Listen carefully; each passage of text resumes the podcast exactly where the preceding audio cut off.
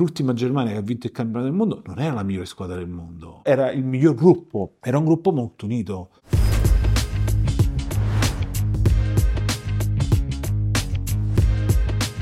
Benvenuti a Business Coaching Show, il primo podcast in Italia dedicato alle imprese che parla di business coaching, di come far aumentare il fatturato, di come gestire bene le aziende. Questo podcast è tenuto da me, sono Antonio Panico, e dal mio amico eh, Leonardo che mi fa da host. Ciao a tutti, questa è la puntata numero 6 e parliamo dei segreti per sviluppare una cultura aziendale vincente. Però prima la domanda sorge quasi spontanea. Cos'è la cultura aziendale? Esattamente. Okay. Cos'è la cultura aziendale? La cultura aziendale è quell'insieme di regole, prassi, procedure, metodi, valori che creano il contesto aziendale. Ti faccio una domanda. Vai. Cosa è più importante, il contenuto o il contesto? Io il contenuto. Eh certo, facciamo un esempio. Qua dentro tu sei attento a contenuto. Ma io ho fatto la tua Academy. Eh, però è sbagliata la risposta. A porca troia.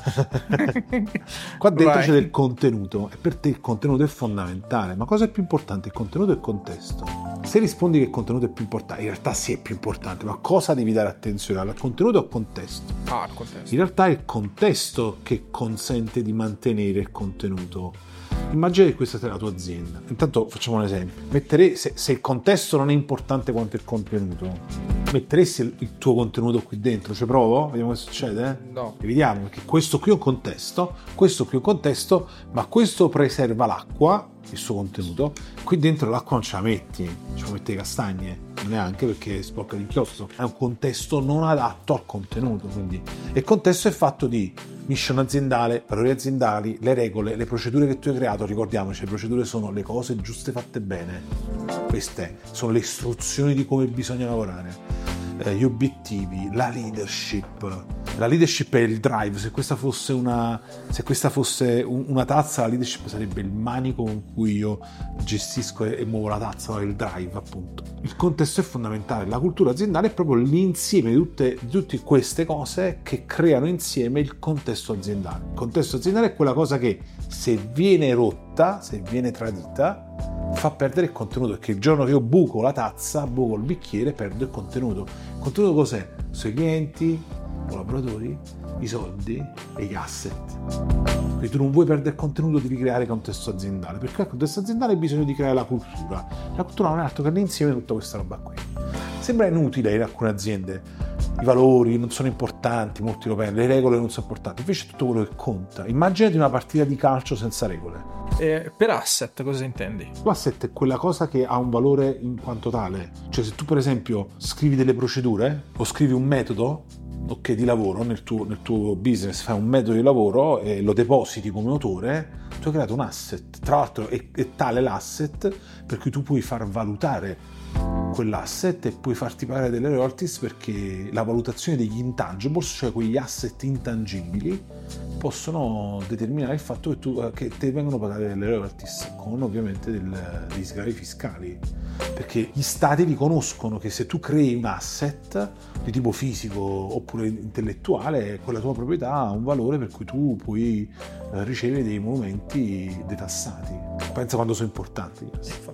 gli asset sono i contenuti il metodo di lavoro o tecnologie tecnologia non è soltanto qualcosa di fisico, anche qualcosa di no? un modo di lavorare non, non brevettabili, ovviamente i brevetti, i manuali sono tutti asset, i, i marchi, le idee di, di, marketing sono tutti, Tutti depositabili e possono diventare gli asset. Certo. Facciamo un esempio eh, sulla cultura imprenditoriale, esempio la cultura imprenditoriale di Business Coaching Italia. Beh, per esempio, nella nostra cultura aziendale Esatto, cultura c'è, un punto di, c'è, c'è una regola fondamentale. Sono delle regole fondamentali. Ti cito le prime tre regole. La prima regola è noi non prendiamo un cliente e non sappiamo di poter aiutare. Perché? Perché per me la reputazione che io mi sono creato nel mercato tanti anni fa, mi sono creato negli anni, ho iniziato tanti anni fa, poi mi, mi creo giorno per giorno perché la, la reputazione la devi mantenere, non la devi soltanto creare è più importante di qualsiasi soldo noi guadagniamo, lo dico sempre. Io non sono uno che fa una vita, una vita normale, sono un papà, ho dei figli, adesso sono grandicelli, sono un marito, ho la mia casetta, ho la mia famiglia, lavoro tutto il giorno, quindi non è che giro Lamborghini a Miami, cioè manco c'ho il tempo di andarci a Miami. Quindi la mia reputazione è più importante dei soldi che guadagno, perché io i soldi per il mio stile di vita faccio il coach da solo, con 5 clienti mi sono pagato il mio stile di vita.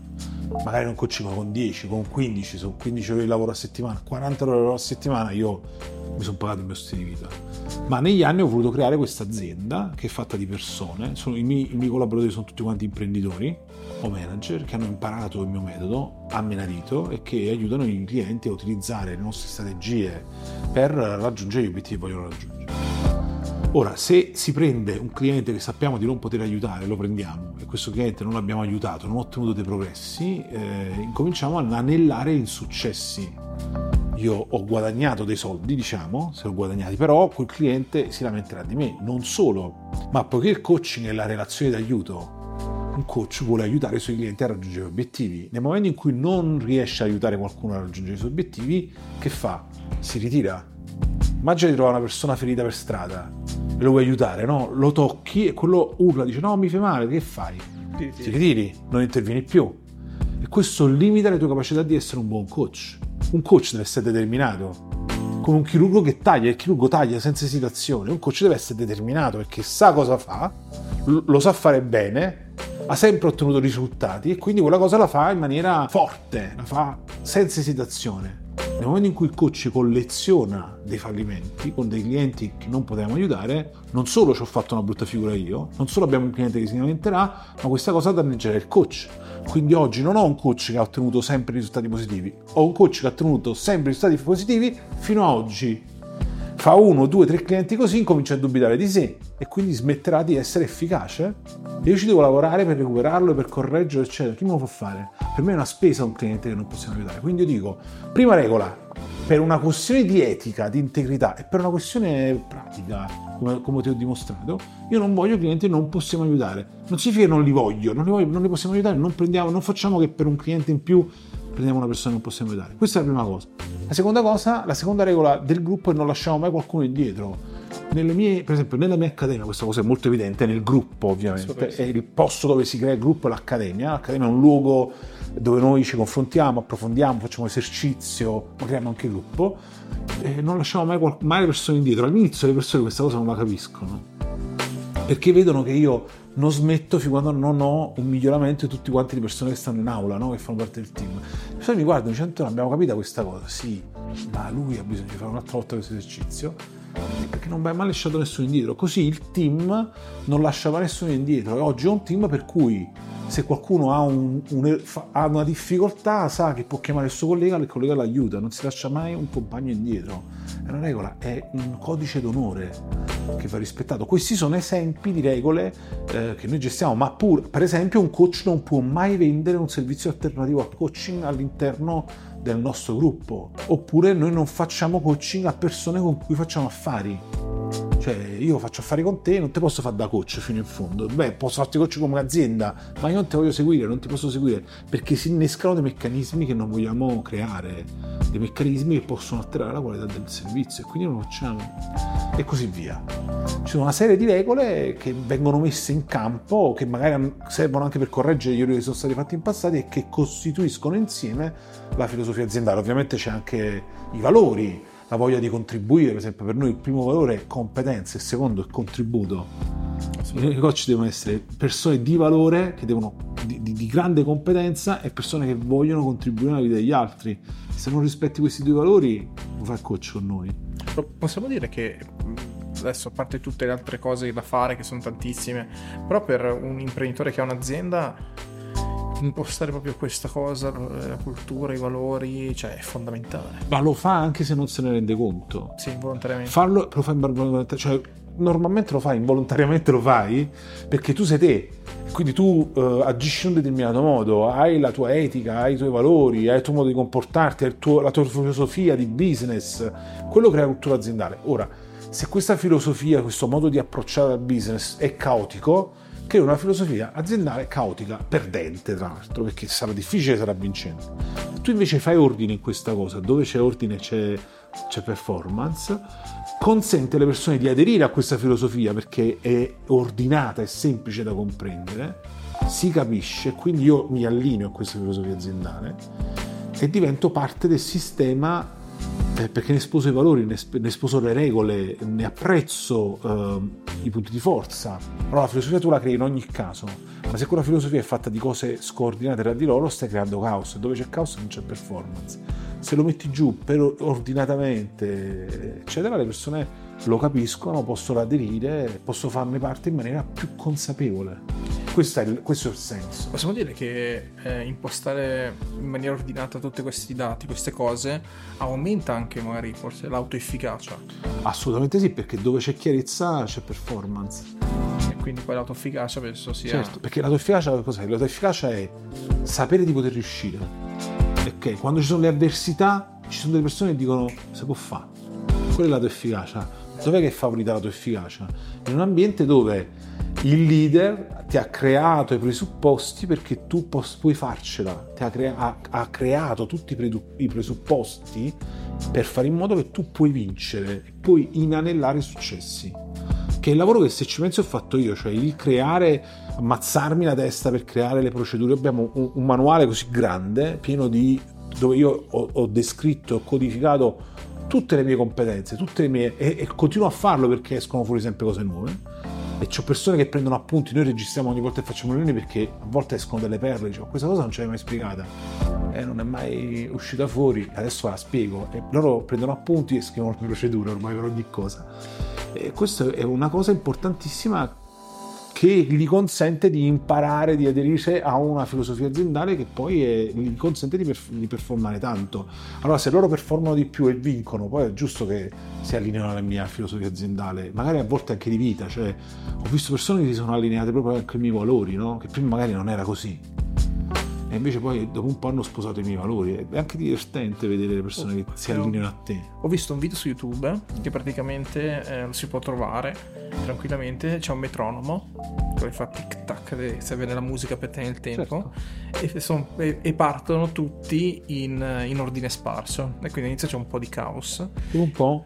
Si allineano cioè, dopo un po' che. Ma dopo un minuto e mezzo, che questo video dura due minuti e mezzo, due minuti e mezzo, forza di ticchettare, si allineano tutti nella stessa direzione. Sono tutti nella stessa, stessa Ed è un po' quello che alla fine succede forse. Quando tu crei un buon, una buona filosofia aziendale, puoi creare un allineamento di comportamenti e valori delle persone che ovviamente diventa una cosa molto interessante, no? Ma se guardi, tra l'altro, ti voglio, ti voglio dire una cosa. Quando c'è una buona filosofia aziendale, ci sono valori espressi, c'è questo codice d'onore, no? Noi italiani lo cacciamo fuori quando siamo in difficoltà. No? L'ultimo, eh, l'ultima Italia che ha vinto i campionati, te lo ricordo, forse eri troppo piccolo per ricordartelo, con, con eh, c'era Lippi, c'era ancora Totti. No, no, io c'ero. Ti ricordi? Ho okay. festeggiato, avevo già la macchina. festeggiato? Okay, sì, sì, avevo vent'anni. All'epoca ci fu un problema di giustizia sportiva in Italia, uno scandalo.